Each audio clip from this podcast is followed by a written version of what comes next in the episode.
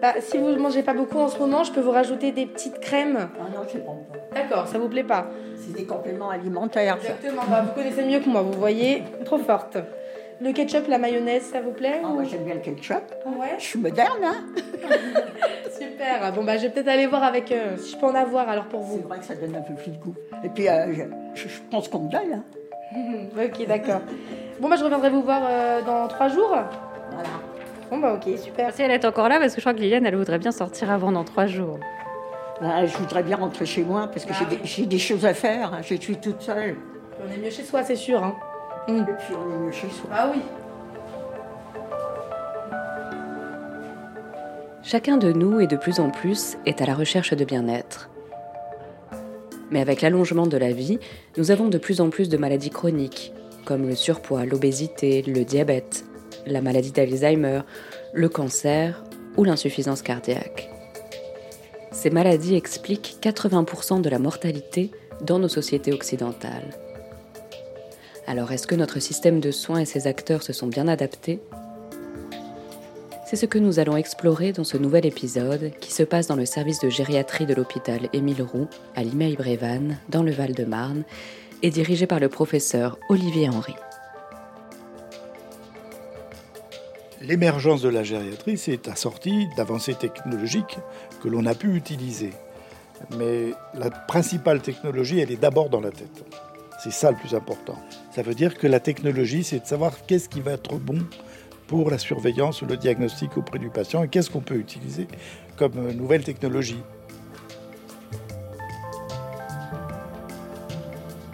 L'assistance publique Hôpitaux de Paris présente Dans la seringue, une collection de podcasts qui permet de mieux connaître les maladies et leur prise en charge.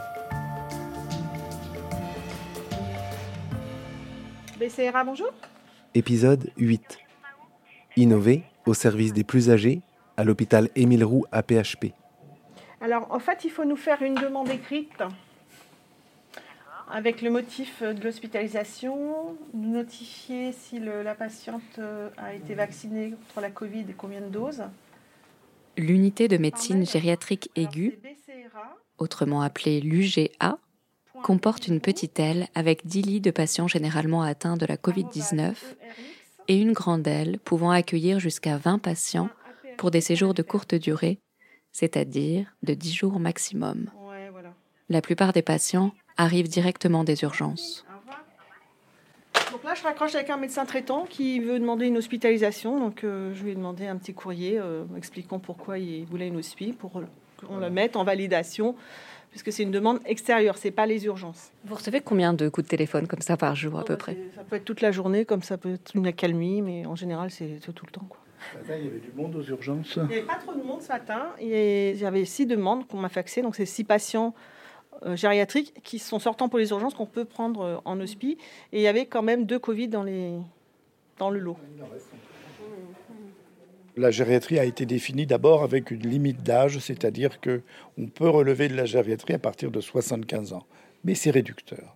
Par exemple, quelqu'un de 90 ans qui n'a qu'une pathologie, comme une affection cardiaque valvulaire, relève de la cardiologie et non pas de la gériatrie. À l'inverse, ceux qui ont une polypathologie, c'est-à-dire plusieurs affections qui sont imbriquées et qui rendent compte d'une complexité clinique, ces gens-là relèvent de la gériatrie. Et on va même plus loin aujourd'hui, ça, à mon sens, c'est que ceux qui ont moins de 75 ans, 70 ou même 65, et qui ont plusieurs pathologies chroniques, peuvent relever de la gériatrie parce qu'il faut s'occuper de toutes ces maladies, mais aussi de l'individu en son entier. Et c'est encore plus vrai s'il existe aussi des problèmes sociaux qui sont adjoints à ces pathologies chroniques. Je vous laisse avec la dame du coup. C'est qui la dame Eh ben, la dame, la voilà. Bonjour madame. Bonjour madame. Bonjour. Qui est accompagnée du chef de service. Eh ben enchantée. Voilà. Euh, Liliane a 81 ans. Elle est arrivée dans le service quatre jours plus tôt. Et euh, qu'est-ce qui vous est arrivé alors racontez-moi. Je suis tombée sur les pavés d'Alfortville, parce qu'il faut dire qu'on a des rues. Donc, je suis tombée sur les pavés, mais en plus, les trottoirs sont en pente et je n'ai plus de cartilage. Oui, j'ai de la chondrocalcinose. Alors, c'est pire que l'arthrose, la chondrocalcinose, hein, parce que les cartilages s'effritent comme de la craie. Hmm. Dès qu'il y a une aspérité, euh, je ne peux pas me retenir. Donc je tombe lourdement et je suis tombée sur ce côté-là et je me suis fait mal au genou.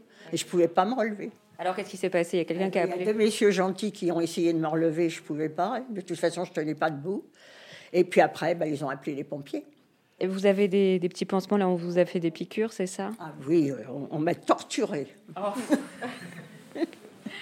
Ça va, ça vous fait rire, vous avez le sourire. Ah ben, moi j'aime bien, oui. Mais vous n'êtes pas en fauteuil, vous marchez quand même. Ah oui, même un déambulateur, j'en veux pas. Pourquoi vous en voulez pas? Euh, Parce que les trottoirs sont étroits, sont en bande, euh, je ne sais pas conduire, euh, donc euh, je ne crois pas que ça va m'aider.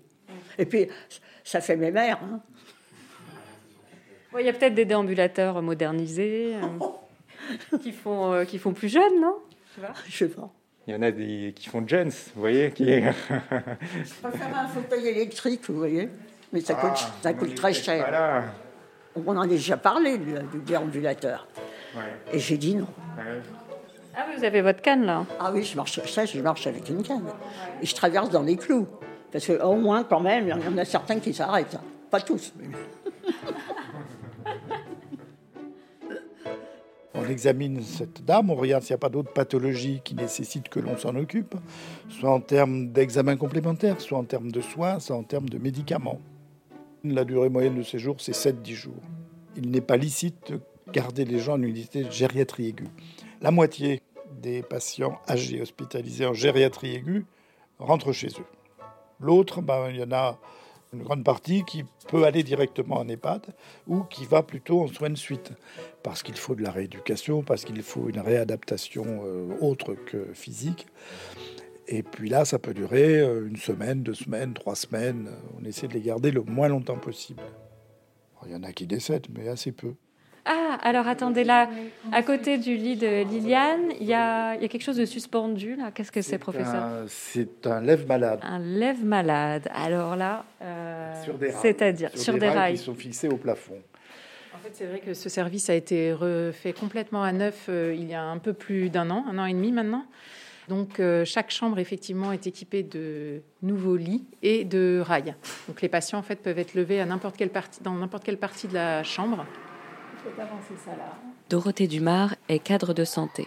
Alors, c'est-à-dire que c'est comme une ceinture de sécurité voilà, qu'on monte et qu'on descend. Il y, a, il y a un rail qui nous permet de faire avancer, reculer cette ceinture de sécurité sur laquelle il y a comme une barre métallique. Et puis ensuite, sur cette barre métallique, on fixe un harnais sur lequel on va euh, attacher le patient. C'est ça, enfin attacher. C'est pour des patients qui ne peuvent plus bouger du tout, c'est ça? C'est ça. Et euh, on a des harnais très particuliers qui permettent de soulever une jambe ou quelque chose comme ça, de suspendre la jambe pour que l'infirmière puisse euh, refaire euh, un pansement de manière ergonomique. C'est une aide à la fois pour le patient Et, et, pour les agents, et pour les infirmières et les aides-soignantes, bien sûr.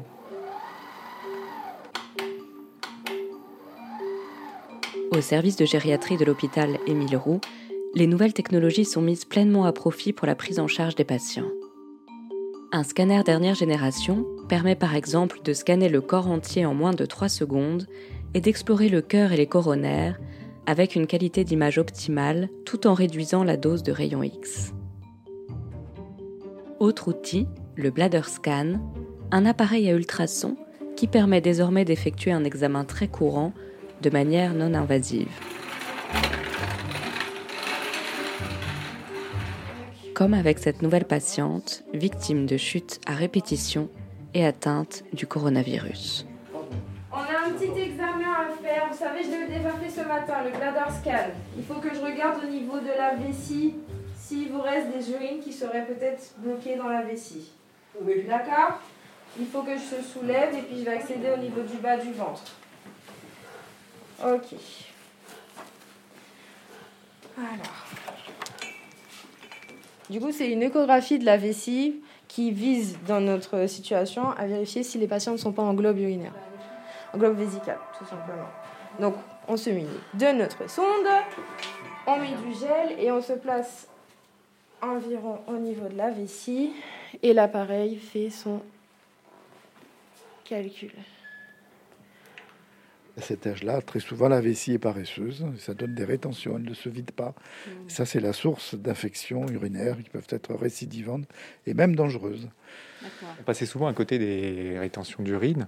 À l'examen clinique, on peut le voir, on sent qu'il y a ce qu'on appelle une matité suspubienne. C'est-à-dire que quand on percute le ventre, on entend quelque chose de, de mat et pas un bruit d'air. Le docteur Yann Spivak. Mais euh, chez les gens qui sont un petit peu forts comme elle, qui peuvent être constipés, souvent c'était compliqué. Donc on était obligé de, faire, de poser une sonde urinaire et d'enlever la sonde urinaire. Donc c'était plus invasif.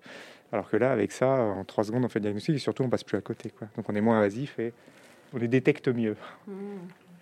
Donc, pour le confort du patient et pour sa sécurité, c'est beaucoup mieux.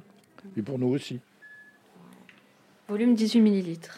C'est normal C'est normal. Donc, ça veut dire que tout va bien Ça au niveau de la vessie. que Ça va au niveau de la vessie, elle n'est pas en, en rétention urinaire et qu'elle a pu évacuer ses urines normalement. Très bien, très bien. Bonjour, bonjour, bonjour. Qu'est-ce qu'il y a L'examen, il était long. Je croyais que c'était fini. Oui. Non, ils m'ont gardé Ah, pour revoir euh, euh, un autre examen. D'accord. Au moins, comme ça, tout est fait. Voilà. Allez, il faut manger. Je vais me rincer ça. Il y a des médicaments au fond. Allez, mangez votre plat pendant qu'il est chaud. Ça va? Vous avez besoin d'autre chose? Ça va aller, monsieur? C'est bon? Ça va aller très bien. D'accord. Allez, bon appétit. De rien.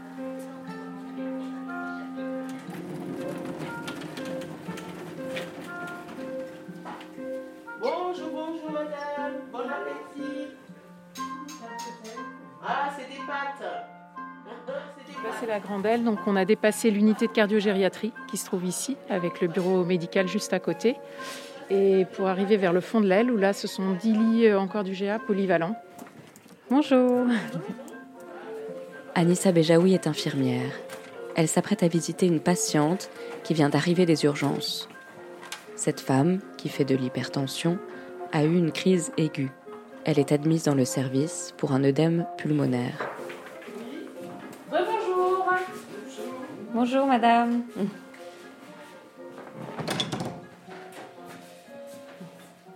On va enlever aussi le haut de la blouse. D'accord Oui. Hop. Voilà, c'est juste pour poser les électrodes. Alors attention. J'ai les mains froides, hein, désolée. Oui, oui. Ah bah ça, toujours. Qu'est-ce que c'est, ça? Un électrocardiographe, pardon. Donc ça va enregistrer l'activité de votre cœur, l'activité électrique, d'accord? Ça fait pas mal, euh, ça... c'est juste qu'il faut rester calme un petit instant.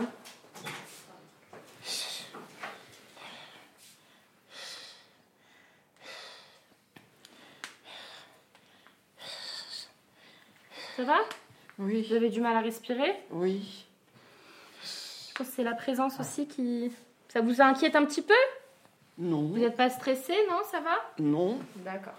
Alors, je vous demande de bien garder les bras le long du corps. Voilà, ça va pas durer longtemps. hein. Un malade sur deux qui rentre ici a une affection cardiovasculaire. Alors un sur deux, il faut le dire, a aussi des troubles cognitifs et des troubles de la mémoire. Donc ça, c'est une feuille qui sort. C'est euh, l'analyse de l'électrocardiogramme que je viens de réaliser. Ensuite, nous avons les pathologies pulmonaires qui constituent une autre épidémie d'affections chroniques. La pollution, le tabac vont sans doute aboutir à ce qu'il y en ait de plus en plus. Donc ça fait partie d'un des examens qu'on fait à une entrée de patient. Donc peu importe le patient qui arrive, dans quel secteur, et ben on fait ces examens-là. Je vous le rattache derrière? Si vous voulez. Allez, hop, super. Voilà, Merci bien. je vous en prie. Il y a le plateau repas qui est arrivé. Ça a l'air d'être un vol bourguignon. Vous voyez, vous mangez ce que vous pouvez. Oui, oui. On a un- du pain avec du fromage. D'accord. C'est un peu plus voir. léger. Merci. De rien. Ben écoutez, c'est un service où vous recevez comme une reine. Si vous aviez- Oui. Voilà. Merci. Je vous en prie, bon appétit. Merci. À tout à l'heure. Puis c'est de l'eau froide. Elle est arrivée ici il y a combien de temps? À peine une demi-heure. Ah, d'accord. Elle vient d'arriver, oui. Ah oui. C'est une entrée, on a des entrées euh, quasiment tous les jours.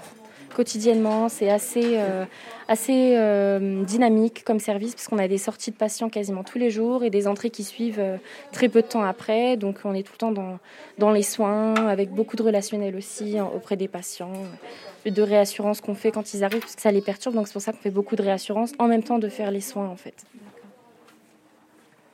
Depuis 2019, une vingtaine d'EHPAD ont rejoint la plateforme de télémédecine portée par l'hôpital Émile Roux. Cette plateforme propose des téléconsultations pluridisciplinaires aux résidents des EHPAD afin de pallier au manque croissant de médecins dans ces établissements. Tu comprends donc ouais. Bah non, bah pas de chou alors. Oui, et toi, Natacha Je vais demander à Christelle. Je vous enlève le chou pour la prochaine fois Ah, Ça y est, les patients ont terminé de déjeuner. Et là, on va, on va où? Deuxième étage. Deuxième étage.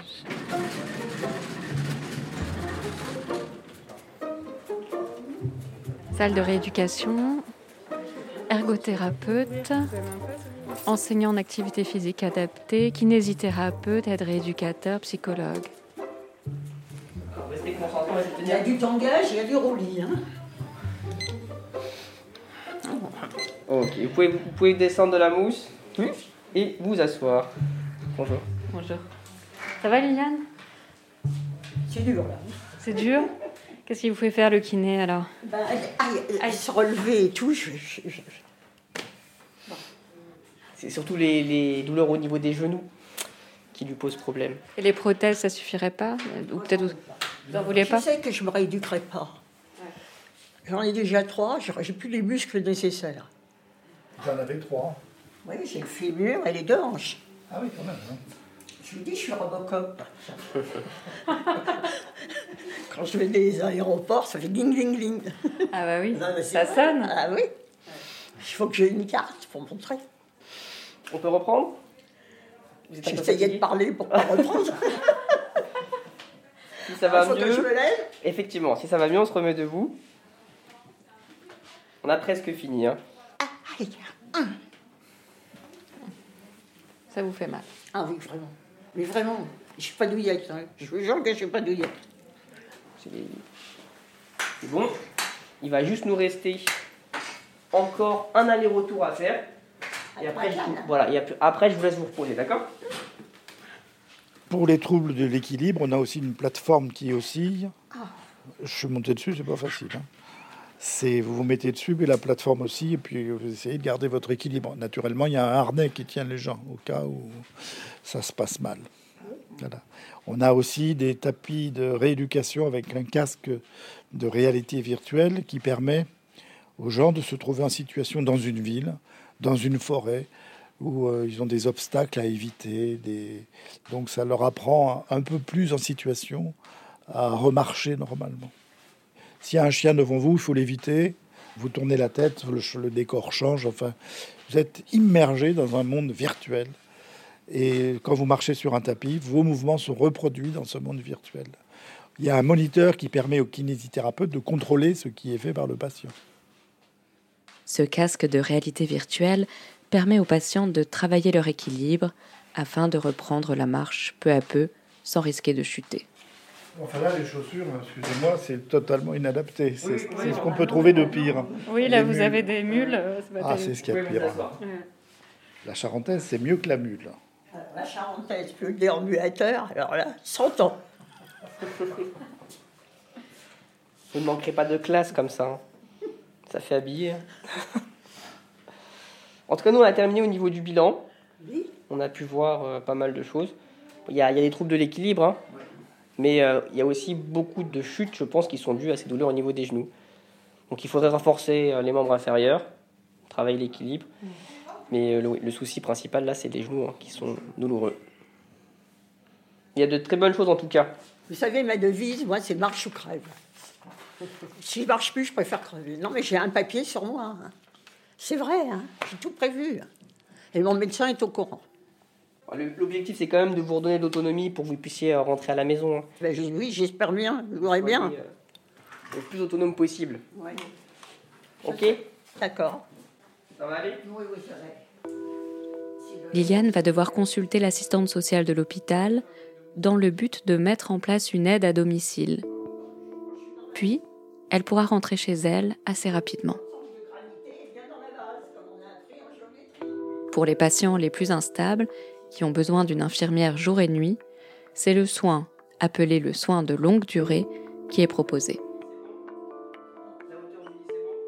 Il y a 20 ans, on considérait ce soin longue durée ou SLD comme un dernier séjour. Mais ça n'est plus vrai. Avant la Covid, 10% des malades rentraient à la maison, comme si une réadaptation était possible, mais qui dure très longtemps, qui dure un an. Et ça a été conforté, cette idée, pendant l'épidémie, parce qu'on nous a prêté, entre guillemets, des élèves kinés, une quinzaine, qui ont été affectés dans ce soin longue durée. Et qu'est-ce qu'on a vu? Beaucoup plus de gens qui sortaient parce qu'on s'en occupait. Ce qui signifie que quand on s'occupe des gens, ben, ils vont mieux et qu'ils peuvent rentrer chez eux. Alors évidemment que ça a un coût, ça nécessite des moyens, mais la démonstration était faite. Le soin longue durée n'est plus un dernier séjour. Si on y met les moyens, c'est une hospitalisation de longue durée, certes, mais dont on peut sortir.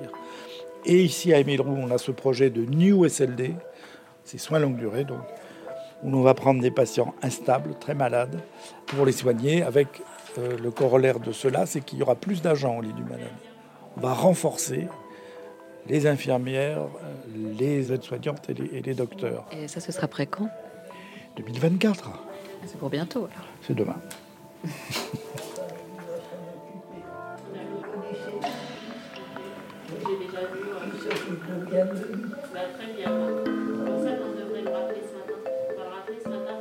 Dans cet épisode, vous venez d'entendre le professeur Olivier Henry, chef du service de gériatrie à l'hôpital Émile Roux, le docteur Yann Spivak, la cadre de santé Dorothée Dumar, le kinésithérapeute Safir Arkati, l'infirmière Anissa Bejaoui et la patiente Liliane. Merci à elle et à eux, ainsi qu'aux autres membres du personnel, de nous avoir accordé de leur temps.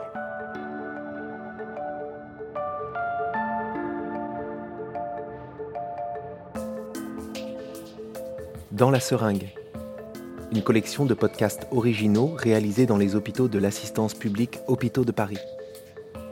C'est une production du studio Ose. Le reportage est signé Anaël Sampere Olivares. À la réalisation, Juliette Medevielle. Pour en savoir plus sur l'APHP, retrouvez-nous sur aphp.fr.